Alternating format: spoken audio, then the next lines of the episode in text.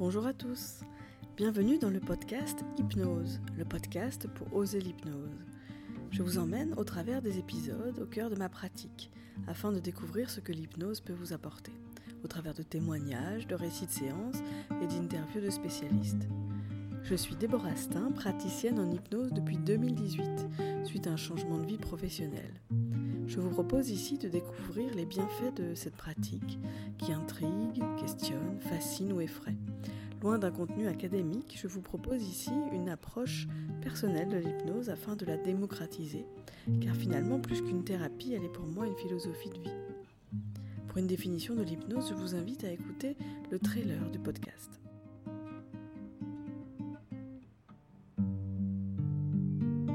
La confiance avoir confiance en soi. Quoi de plus fort pour avancer dans la vie? Confiant, on peut tout. Ça n'est pourtant pas donné à tout le monde. Beaucoup de personnes en manquent. Ceci est souvent dû à l'éducation, aux peurs parentales projetées, aux autres qui nous renvoient une image tronquée. Dans hypnose, il y a le mot ose, oser. Et c'est une grande efficacité pour traiter de la confiance. Je vous propose donc aujourd'hui de voir cela avec un expert du sujet, Olivier Perrault, psychologue clinicien, hypnothérapeute, président de l'Association française de nouvelle hypnose, formateur en hypnose. Olivier pratique depuis plus de 30 ans et est auteur du livre Le charlatan éthique. Bonjour Olivier. Bonjour. Merci de te joindre à moi pour cette interview aujourd'hui sur le sujet de la confiance en soi. Selon toi, d'où vient le manque de confiance? Ce que j'ai pris l'habitude de dire dans mes formations, c'est que quand on est enfant, quand on est bébé, on a tous confiance en nous. Il a un chiffre complètement fou, c'est qu'avant d'apprendre à marcher, on est tombé plusieurs milliers de fois. Mais le chiffre, ça serait de l'ordre de 7000 fois. 7000 chutes pour apprendre à marcher. Et pourtant, on se relève, on persiste et on finit par réussir. Et donc, je crois que si bébé, on a confiance en soi, c'est après principalement l'école, l'éducation, les parents qui vont nous faire perdre confiance en nous. On dit que l'enfer est pavé de bonnes intentions et sans voulant nous préparer à l'avenir, à la difficulté de la vie professionnelle, etc., que les parents deviennent exigeants, veulent qu'on ait des bonnes notes, qu'on soit premier de la classe. Et du coup, ils nous mettent la pression. Et à force d'avoir la pression, bah, on a peur de mal faire, on a peur de décevoir. Et cette peur de décevoir, fait qu'après, on n'ose plus faire les choses, on se lance plus. Et moins on ose, moins on en fait, moins on se lance, bah, moins on a de résultats positifs. Et ça devient un cercle vicieux où le négatif appelle le négatif, où la peur appelle la peur. Du coup, l'environnement extérieur euh, vient contribuer à cette perte de confiance qui serait finalement presque innée, la confiance en soi. je, pense que la confiance en soi, c'est inné. Alors après, on est tous plus ou moins euh, bien équipés. Hein. Il y a mmh. certains des gens qui ont euh, d'office une plus grande confiance en eux que d'autres. Mais oui, je pense que c'est surtout les facteurs extérieurs, les facteurs acquis, et donc l'éducation, l'école, les parents, la société, qui nous apprend à douter de nous, à avoir peur. C'est l'exemple de la dictée. Hein. Sur une dictée, tu entoures en rouge euh, tous les mots que tu as eu euh, de faux. Euh, et du coup, on t'apprend à voir que tes fautes. Alors que sur une dictée de 500 mots, bah, si j'ai 20 fautes, ça veut dire que j'ai 480 mots justes. Si on attirait mon attention sur les 480 mots justes dans la dictée, j'aurais peut-être plus facilement confiance en soi. Et puis, c'est le gag de tous les parents. Tu rentres, tu te dis, ah, j'ai eu 5 en physique et 15 en maths. Tu as eu 5 en physique, mais pourquoi tu as eu 5 en physique? Comme si le 15 en maths, il était normal. Et donc, on pointe systématiquement ce qui ne va pas. Donc, c'est culturel aussi. Euh, notamment, culturel, Beaucoup de gens manquent de confiance en eux ou l'ont perdu en cours de route. Et euh, on a beaucoup de patients qui consultent justement un hypnothérapeute pour retrouver cette confiance. En quoi, selon toi, l'hypnose est plus intéressante, par exemple, qu'une psychothérapie pour traiter de cette problématique? Je pense que d'une manière générale, ce qui rend l'hypnose plus intéressante, c'est que l'hypnose, c'est un accélérateur et un amplificateur. Donc, on peut retrouver confiance en soi avec une psychothérapie classique. L'hypnose permet d'aller plus vite, plus fort pour beaucoup de choses, à mon sens. De même que l'hypnose est un adjuvant pour des anesthésies, ça va améliorer l'efficacité du produit, on met moins de produits. Bah, l'hypnose, ça va aussi être un adjuvant pour la psychothérapie et améliorer quelle que soit la prise en charge d'origine. Après, certainement aussi un des apports importants de l'hypnose, c'est que ça permet de, de se reconditionner. Parce que si je reprends ce qu'on disait sur l'école qui pointe surtout le négatif, mmh. le souci, c'est qu'on finit par le faire pour nous-mêmes et qu'on n'a plus besoin de l'école ou des parents pour être dans une autocritique si aujourd'hui tu dis si aujourd'hui tu dis 10 choses intelligentes et une bêtise, ce soir, en t'endormant, tu vas penser à la bêtise que tu as dit, tu vas te reprocher cette bêtise. Et les 10 Mmh. choses intelligentes que tu as dit, bah, tu les oublies, tu, tu les passes à la trappe. Et donc, il s'agit de reconditionner ces automatismes, de reconditionner cet euh, inconscient qui a été déformé euh, à nouveau par la société, à mon sens. Et l'hypnose, ça paraît ça, ça paraît de, se, de réécrire son logiciel interne, en quelque sorte. Parfois, les personnes nous consultent pour un autre sujet comme le poids, le tabac ou une phobie, une addiction.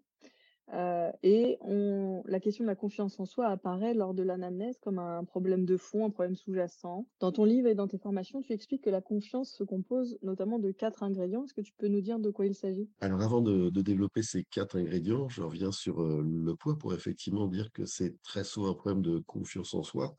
Et Mmh. là, c'est la même chose. Et en particulier pour vous, euh, les femmes, on vous met euh, la pression euh, sur le physique. Un homme qui a un peu de ventre, socialement parlant, c'est acceptable. C'est un homme qui a réussi ou je ne sais quoi, qui fréquente les bons restaurants. Alors qu'une femme qui a du ventre, c'est une femme qui fait pas attention à elle. Voilà, un homme, c'est un bon Mmh. vivant. Une femme, c'est une femme qui fait pas attention à elle, qui prend pas soin d'elle, etc.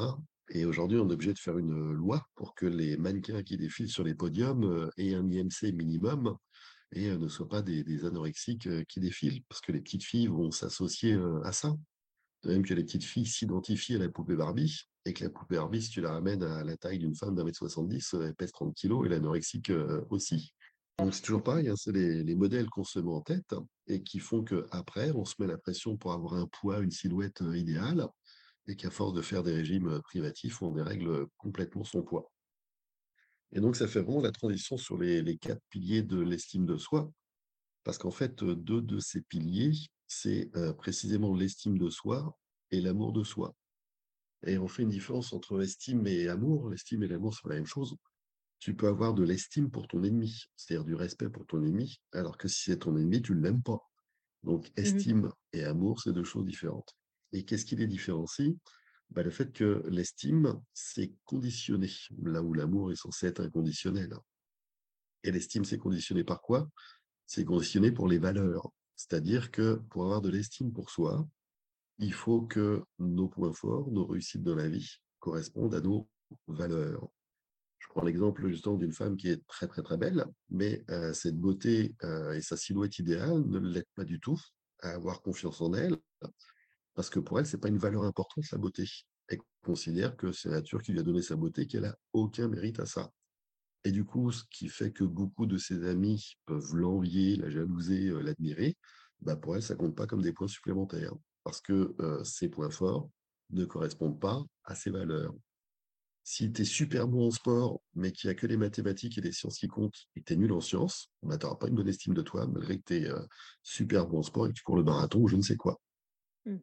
Mais au moins l'avantage, c'est que l'estime, c'est quelque chose qu'on peut, heu, travailler parce qu'il s'agit de faire correspondre ses valeurs avec ses points forts et les valeurs comme les points forts, ça se travaille.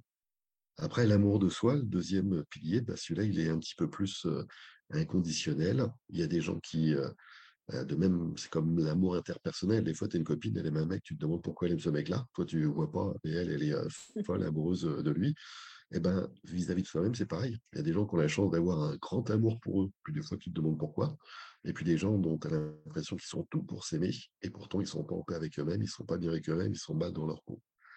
Donc 2 premiers piliers, l'estime de soi, ça se travaille, l'amour de soi, c'est un peu plus difficile à travailler, mais ça se travaille aussi. Et puis après les 2 autres piliers, c'est, les capacités. Plus tu es capable de faire de choses, plus tu as confiance en toi. Et les capacités, c'est ce qui travaille le ce qui se travaille le plus facilement parce que ça justement, c'est qu'une question de travail et de répétition. Quand tu as fait 300 hypnoses dans ta vie, tu as pas beaucoup confiance pour faire de l'hypnose, mais quand tu as fait 3000 séances d'hypnose dans ta vie, bah, tu as beaucoup plus confiance en toi pour faire des séances d'hypnose. Donc ça que j'appelle les capacités et le travail. Et Mmh. justement, le dernier pilier, c'est la persévérance. Parce que tu as trop de gens qui, heu, laissent tomber trop vite et tous ceux qui réussissent quelque chose dans la vie ont persévéré. Parce qu'on sait tous que ça tombe pas du ciel, on sait tous que ça marche pas du premier coup. Donc comme pour apprendre à marcher, 7000 échecs. Heureusement, on n'est pas obligé de passer par 7000 échecs pour Ça tout, ferait beaucoup. mais heu, ça ferait beaucoup, hein. Mais voilà, tes Ouais. premières séances d'hypnose, elles sont pas satisfaisantes. Au début, tu tu commences, tu te trouves nul et puis, bah, il y a celui qui va supporter d'être nul et qui va recommencer et finalement devenir meilleur et et de plus en plus bon. Et puis celui qui qui supporte pas ce sentiment de nullité, peut-être parce qu'il l'a trop vécu dans l'enfance, à l'école, trop de reproches et cetera et qui du coup va abandonner en cours de route avant d'arriver à cette réussite. Parce que peut-être qu'il faut en faire 10, 20, 30, 40, 50 des tentatives avant que ça fonctionne de façon satisfaisante. Il faut accepter d'être nul 50 fois avant d'être bon. Mmh. C'est la métaphore du chêne majestueux.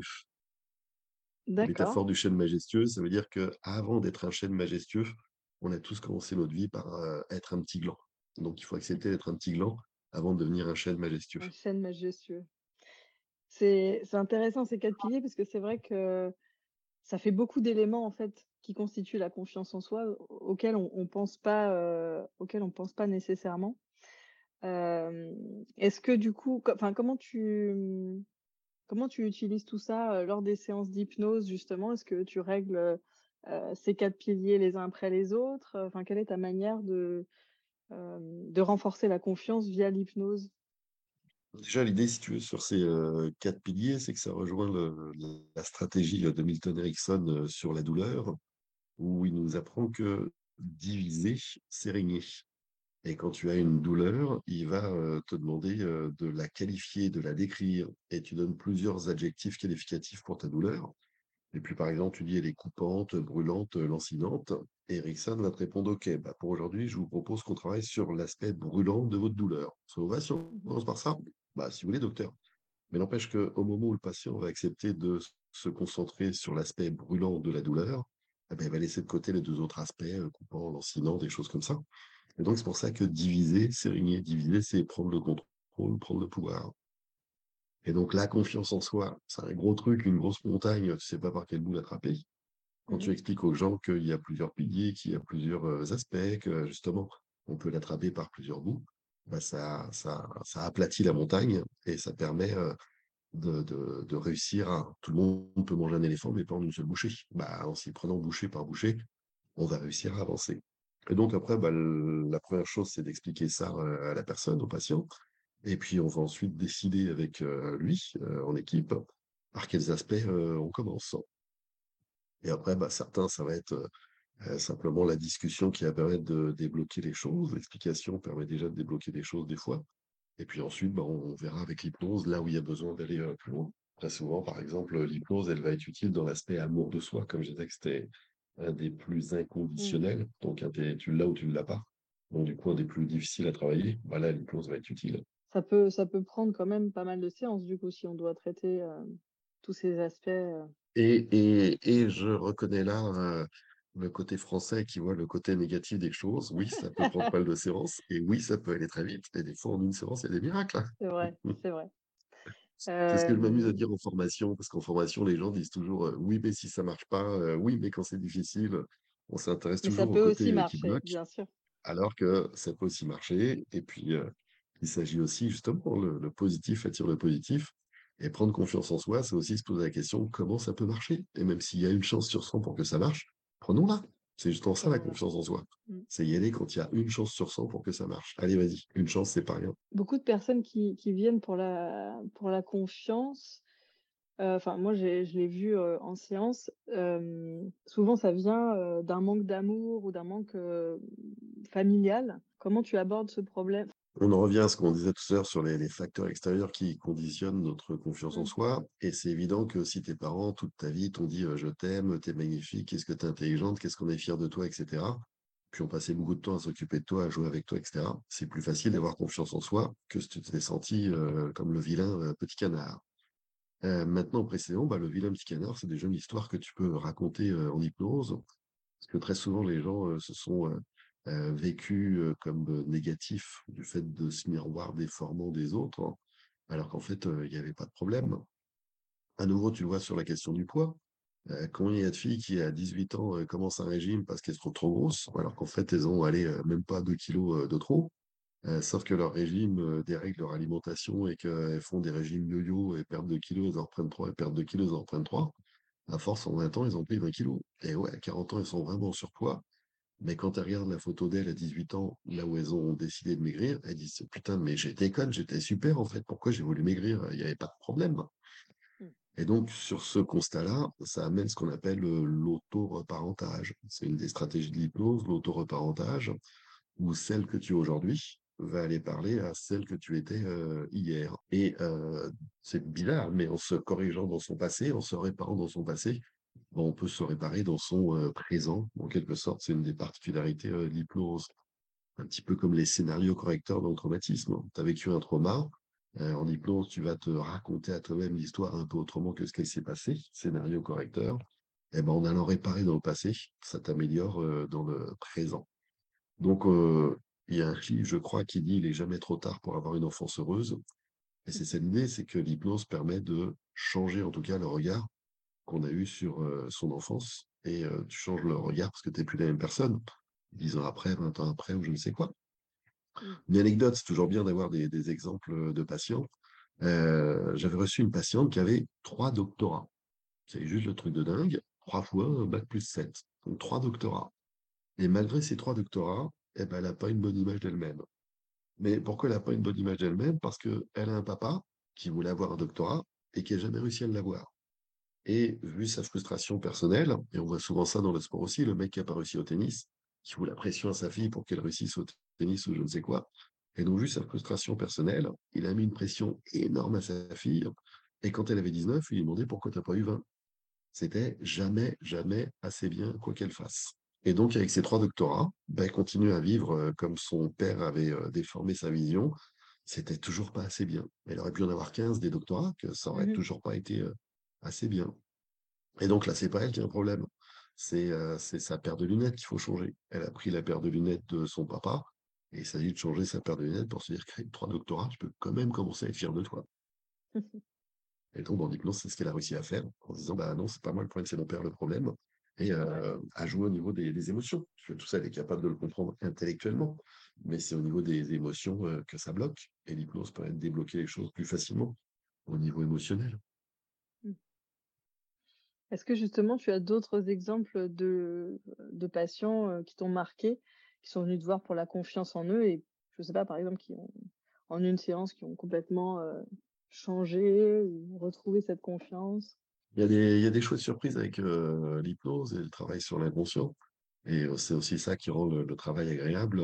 Et je me rappelle d'une fille qui même était une, stagiaire, et ça, ça a eu lieu pendant une, une démonstration en formation mmh sur, les, sur les troubles du comportement alimentaire.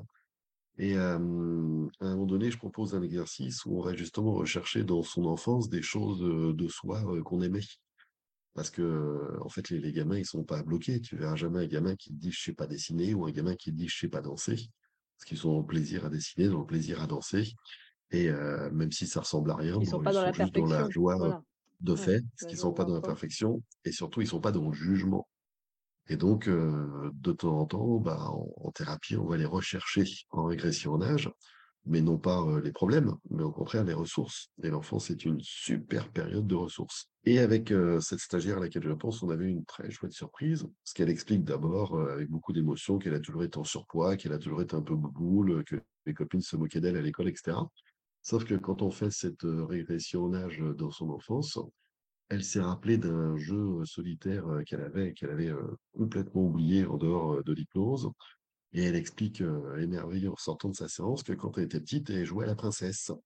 Mais jouer à la princesse, c'est-à-dire quoi Elle prenait le drap de son lit, elle se faisait une cape avec le drap de son lit, elle mettait une, une couronne d'une de ses poupées ou je ne sais quoi, elle devait se mettre trois bouts de maquillage comme elle avait trouvé.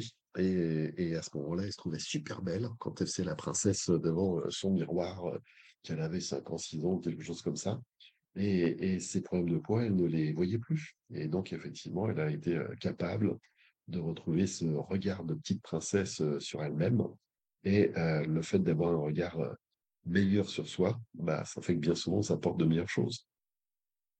Mmh C'est le constat que beaucoup de gens qui sont en surpoids eux-mêmes font vachement gaffe à l'alimentation de leurs enfants pour pas que leurs enfants soient en surpoids. Ils arrivent à le faire pour leurs enfants, mais ils n'arrivent pas à le faire pour eux. Et pourquoi tu le fais pour tes gamins et pas pour toi? Bah, Parce que mes gamins, je les aime. C'est-à-dire que derrière, qu'est-ce qu'on retrouve encore? Moi, je m'aime pas. Et bien souvent, les gens font les choses à l'envers parce qu'ils disent Je m'aimerais le jour où j'aurai maigri. Je m'aimerais le jour où je serai belle.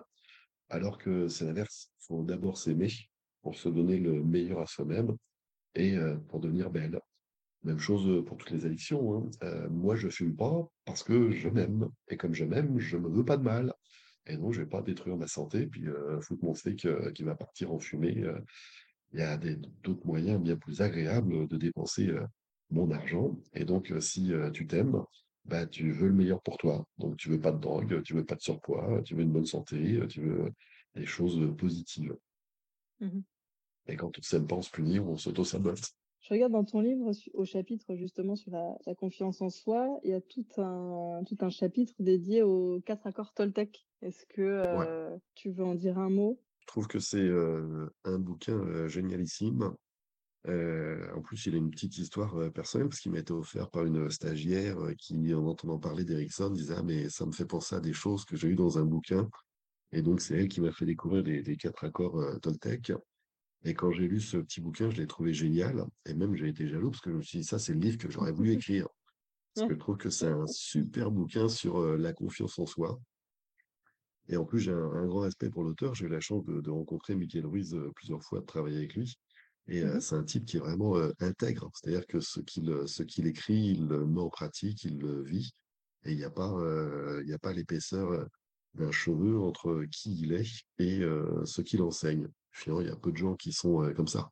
C'est un peu comme les parents: «Faites ce que je dis, mais pas ce que je fais».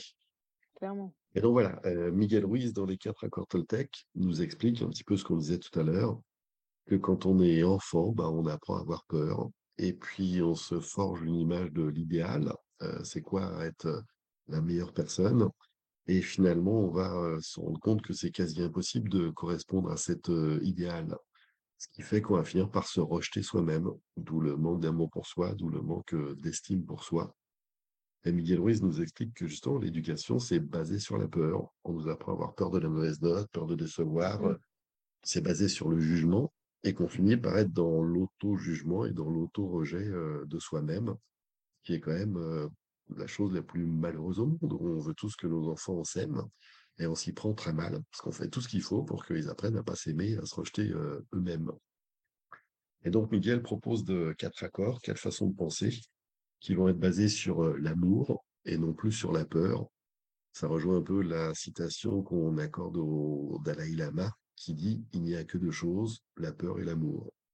Bah, on est dans une société qui est plutôt basée sur la peur. Heu, regarde, comment est-ce qu'on fait pour, que les gens ralentissent. On met un permis à points et quand tu as peur de perdre ton argent et peur de perdre tes points, bah, tu fais un petit peu plus attention et heu, on arrête de fumer le jour où on a peur d'avoir un cancer et cetera. C'est malheureusement la peur qui déclenche beaucoup de choses, là où le monde serait meilleur s'il était, heu, régi et heu, déclenché, heu, par l'amour.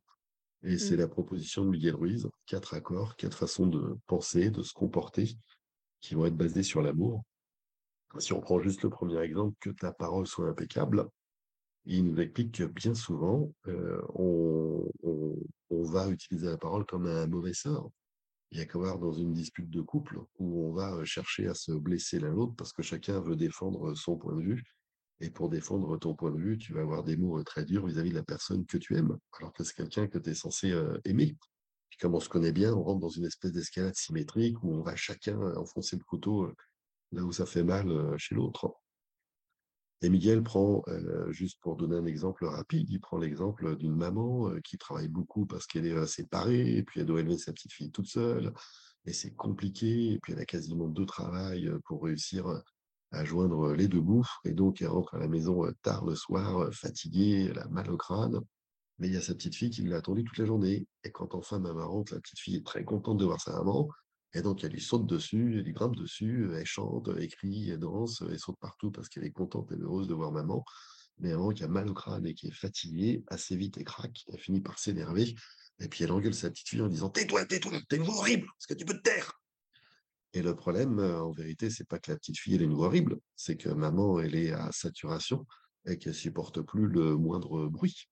Mais au lieu de dire: «Pardon ma chérie, j'ai besoin que tu sois calme parce que je suis fatigué, j'ai mal au crâne et s'il te plaît, j'ai besoin que tu joues calmement», on dit: «Tais-toi, tais-toi, tu as une voix horrible». Dans l'exemple du livre, mais c'est un exemple que j'ai rencontré 1000 fois chez mes patients. Et le souci, c'est que la petite fille, bah, après, elle ose plus s'exprimer. Heu, quand on lui demande de chanter, c'est pas possible parce qu'elle croit qu'elle a une voix horrible. Quand on lui demande de réciter, elle veut plus réciter non plus parce qu'elle a peur d'avoir une voix horrible et de pas savoir lire la récitation et cetera. Et elle finit par plus s'exprimer du tout, par devenir timide, par devenir mutique. Et euh, combien de fois hein, les patients m'ont expliqué qu'une phrase a agi comme un bâton de dynamite euh, dans toute leur vie. Encore une fois, dans les histoires euh, de surpoids, combien de fois des gens ont entendu Mais si tu bouffes comme ça, tu vas ressembler à ta grand-mère, ce qui est sympa ni pour la gamine ni pour la grand-mère. Mais effectivement, ça joue comme une, comme une suggestion négative. En hypnose, il y a des suggestions. Une prophétie autoréalisatrice. Ouais, tout à fait, c'est ça, c'est la prophétie autoréalisante. Et du coup, ça joue vraiment comme une suggestion hypnotique. Au passage, hein, ça paraît dire que en hypnose, très souvent, il ne s'agit pas d'hypnotiser les patients, mais de les déshypnotiser de leur hypnose négative. Et là, avec la confiance en soi, on est vraiment dans cet exemple. Hein, les, gens ont, forgé des images négatives d'eux-mêmes. Il s'agit de les déshypnotiser de ce mauvais ça, entre guillemets. Et qu'après Cortoltec, prenons juste encore le deuxième, donc le premier que ta parole soit impeccable. Mais comme justement la plupart des gens n'ont pas la parole impeccable, il s'agit de développer un réflexe positif qui va être que quoi qu'il arrive, n'en fais pas une affaire personnelle. Imaginons que je te dise que Déborah, je te trouve moche. Peut-être ça va te vexer que je te trouve moche, mais en vérité, il s'agit de ne pas le prendre pour toi, de ne pas en faire une affaire personnelle. Parce que si je dis t'es moche, je ne parle pas de Déborah, je parle des goûts d'Olivier. D'ailleurs, si je dis t'es jolie, je ne parle pas plus de Déborah, je parle encore des goûts d'Olivier. Et en gros, c'est ce qu'on apprend à nos enfants là sur la vert, ou quand les enfants disent Berk, c'est pas bon la vert, alors il ne faut pas dire c'est pas bon, il faut dire j'aime pas la vert. Et euh, ce que les parents enseignent sur la vert, ils oublient de, le faire, de le mettre en pratique sur beaucoup de choses. Et on émet des jugements. on va trouver des jugements qui font perdre la confiance en soi. On avait des jugements sur les uns les autres, alors qu'il faut être capable de dire je. Voilà comment je pense, voilà ce que je vois, voilà ce que je ressens. Ça rejoint le tu, ça tue. Très souvent, à nouveau, on dispute, on dit t'es méchant, t'as vu ce que t'as fait ou je ne sais quoi, mmh. au lieu de dire voilà comment j'ai entendu, voilà comment j'ai reçu. Et donc, si chacun pouvait parler euh, de son bout de la relation plutôt que de parler à l'autre bout de la relation, comme Jacques Salomé aussi euh, nous enseigne, ça irait mieux. Donc voilà, comme les gens disent c'est moche, c'est beau, c'est je ne sais quoi, quoi qu'il arrive, n'en fais pas une affaire personnelle, ne le prends pas pour toi, ça parle de l'autre, ça parle pas de toi. Super. On va pas faire tous les accords Toltec parce que on va laisser aux gens le soin de lire le livre pour avoir justement euh, tous ces exemples, tous ces détails. Mais c'est vrai que c'est intéressant de voir comment ça vient nourrir justement la confiance en soi. Et euh, en tout cas, toi, tu l'as pris sous ce prisme-là de euh, ça, répond, ça répond beaucoup à cette problématique. Tu parlais d'un monde où il y a l'amour et la peur. Et c'est vrai que la peur vient justement détruire cette confiance. Parce que s'il n'y avait pas, il y avait que de l'amour, finalement, on aurait confiance. Confiance, mmh de façon générale, je veux dire la confiance en la vie. parce que quand on, a, on a peur de plein de choses, bah, c'est la confiance en la vie qui est aussi détruite, réduite. voilà. Est-ce que tu as quelque chose à ajouter par rapport à tout ce qu'on tout ce qu'on vient de dire? On aurait oublié de. Je peux certainement faire une, une, jolie conclusion là si je rebondis sur ce que tu viens de dire immédiatement. Euh, on disait tout à l'heure que euh, le bébé, le jeune enfant, il a confiance en lui, mais parce que je pense que le bébé, le jeune enfant, il n'est que amour, il n'est que dans mmh. l'amour. Pour tous les enfants du monde, maman est la plus belle maman du monde. On est dans un amour euh, inconditionnel quand on est enfant, et que malheureusement, on nous apprend donc à avoir peur. On instille la peur, on distille la peur, et que petit à petit, la peur va prendre de plus en plus de place au détriment de l'amour. Parce que quand tu t'aimes pas toi-même, ça devient difficile d'aimer les autres. Tu t'aimes pas toi-même, tu vas être dans des relations médicaments. Tu demandes à l'autre de te corriger. Et tu vas demander 100 fois par jour à ton partenaire, tu m'aimes. tu vas être en stress dès qu'il a 10 minutes de retard ou dès qu'il oublie de t'appeler ou dès qu'il n'a pas remarqué que tu as été chez le coiffeur ou je ne sais quoi. Et le souci, c'est que quand on ne s'aime pas soi-même, on finit par gâcher toutes les relations parce qu'on en demande trop. On demande à l'autre de nous combler, de nous combler les failles. Il s'agit effectivement de soigner l'enfant intérieur pour être un véritable adulte et euh, être capable d'aller euh, dans des relations euh, d'adulte à adulte. Après, pour dire un dernier mot sur la peur, c'est aussi un des grands bénéfices de l'hypnose. Parce qu'en hypnose, on va être capable d'apprendre à gérer nos émotions et que la peur fait partie des cinq émotions primaires. Et je disais tout à l'heure, le souci, c'est que beaucoup de gens euh, n'osent pas affronter l'échec, beaucoup de gens n'osent pas être ridicules. Euh, on laisse la peur nous paralyser. Parce qu'on dit la peur donne des ailes, mais on dit aussi la peur paralyse. Et la plupart des gens vont être dans une peur qui euh, paralyse. Et du coup, ils n'osent pas faire les choses. C'est Gaston Brosseau qui avait une chouette expression. Il parlait de sclérose en place. C'est pas la sclérose en plaque, c'est la sclérose en place. Parce que quand tu n'oses pas faire les choses, bah oui, tu n'avances plus. Et donc, ça, c'est vraiment un axe important du travail sur la confiance en soi. C'est d'apprendre à supporter ce sentiment de malaise quand tu n'es pas encore bon. Parce qu'on commence tous par être mauvais, ridicule, comme je disais. On ne peut pas savoir avant de savoir. Et donc, au départ, il faut être capable de supporter tout ce ressenti négatif en dedans de soi et de le dépasser et de faire quand même. Comme pour un livre de conférence, comme pour la prise de parole en public, les premières fois, tu as un trac de fou. Mais si tu insistes, quand tu l'as fait 100 fois, bah, c'est facile. Mais il faut être capable de dépasser ce trac, de dépasser cette peur. Les premières conférences, prise de parole au public, ou sans diplôme, tout simplement avec un patient, dans la solitude de ton cabinet. Et donc là encore, l'hypnose permet de préparer ça comme il faut et d'apprendre à travailler ses émotions pour les dépasser. Donc tout est, tout est possible. Et quand on manque de confiance en soi, si on passe la porte d'un cabinet, on peut ouvrir la possibilité que ça change. Son, son regard sur soi, son amour sur soi. Et, et on va encourager du coup les gens qui ont cette, ce manque de confiance à, à faire cette démarche, parce que c'est voilà, c'est dommage d'être dans une vie où on a perdu cette confiance et ce qui empêche effectivement d'avancer. Et on passe à côté de beaucoup, beaucoup de choses. Hein. C'est aussi la citation qui a été reprise par Pagnol et d'autres. Hein. Ils ne savaient pas que c'était impossible, alors ils l'ont fait. Alors ils l'ont fait. C'est une belle phrase de conclusion. Merci à toi, Déborah. Merci beaucoup, Olivier.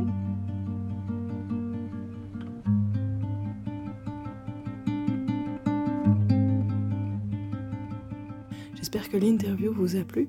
Les apports d'Olivier Perrault euh, sur la confiance en soi sont très précieux et je vous propose de faire un petit exercice là par rapport aux quatre ingrédients de la confiance en soi. Vous allez euh, prendre un temps pour vous, vous installer confortablement au calme.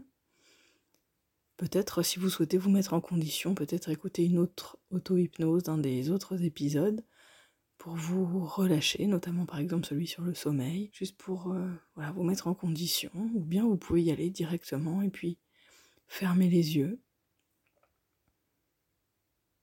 Prenez une grande respiration, voilà, calmez le corps, calmez l'esprit.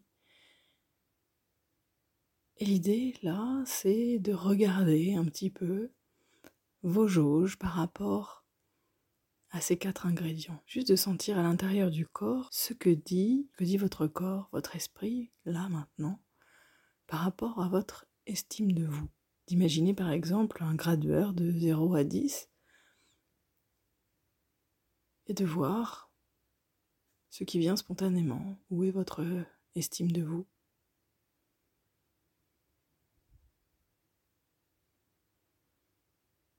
De faire de même avec euh, votre jauge d'amour, d'amour pour vous. À combien je m'aime, là maintenant, sur une échelle de 0 à 10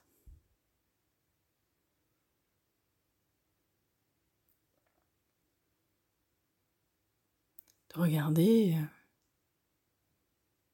la jauge de la persévérance. À combien êtes-vous? Sur une jauge de 0 à 10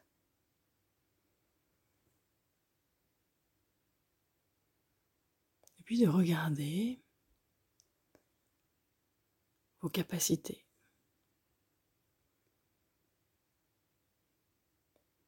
Les capacités, c'est un petit peu plus large, ça peut englober beaucoup de choses. Quelles sont selon vous les capacités que vous pouvez développer pour regonfler votre confiance en vous Vous pouvez aussi repenser à un moment du passé où vous étiez en pleine confiance. Il y a forcément un moment dans votre vie où vous vous êtes senti pleinement confiant. Peut-être un moment où vous avez réussi quelque chose, vous avez accompli quelque chose qui vous rendait fier. Et juste de laisser venir à vous là ce souvenir de ce moment.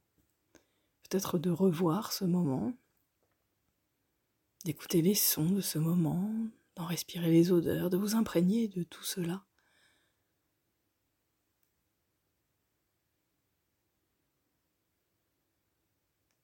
et de laisser le corps et votre inconscient se souvenir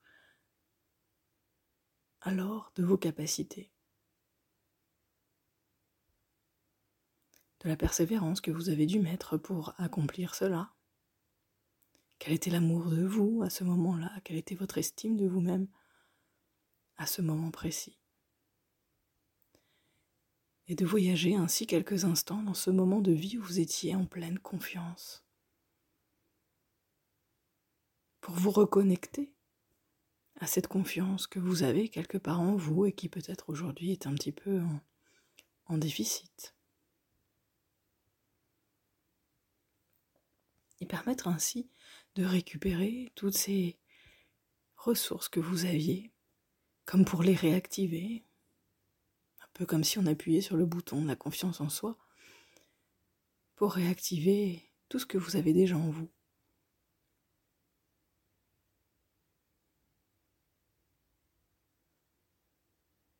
Vous pouvez aussi penser à quelqu'un qui vous inspire cette confiance. Et qui viendraient là vous la transmettre comme un cadeau, vous donner une part de leur confiance afin que vous ayez confiance comme si ça se donnait, de façon à ce que vous puissiez vous remplir de cela et vous permettre de rayonner un peu plus cette confiance. Sentez dans votre corps ce que cela fait.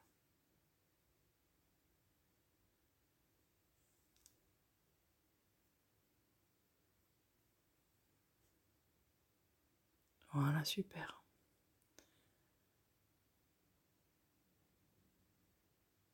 Et vous laissez tout cela vous nourrir, grandir. imaginez que ça va continuer à grandir dans les heures et les jours à venir. Vous pouvez évidemment refaire cet exercice autant de fois que vous souhaitez pour vous reconnecter à toute cette confiance. Et continuez votre chemin ainsi, plein de toutes ces nouvelles capacités ou ces capacités réactivées. Ayez confiance en vous. Et sinon, vous savez que l'hypnose peut vous aider sur ce sujet.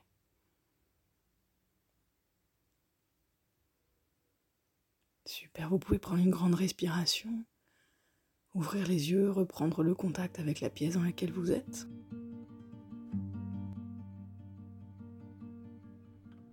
L'épisode touche donc à sa fin. Je vous remercie de l'avoir écouté. N'hésitez pas à mettre des commentaires ou à partager si vous avez aimé. Merci beaucoup. À très bientôt pour un prochain épisode.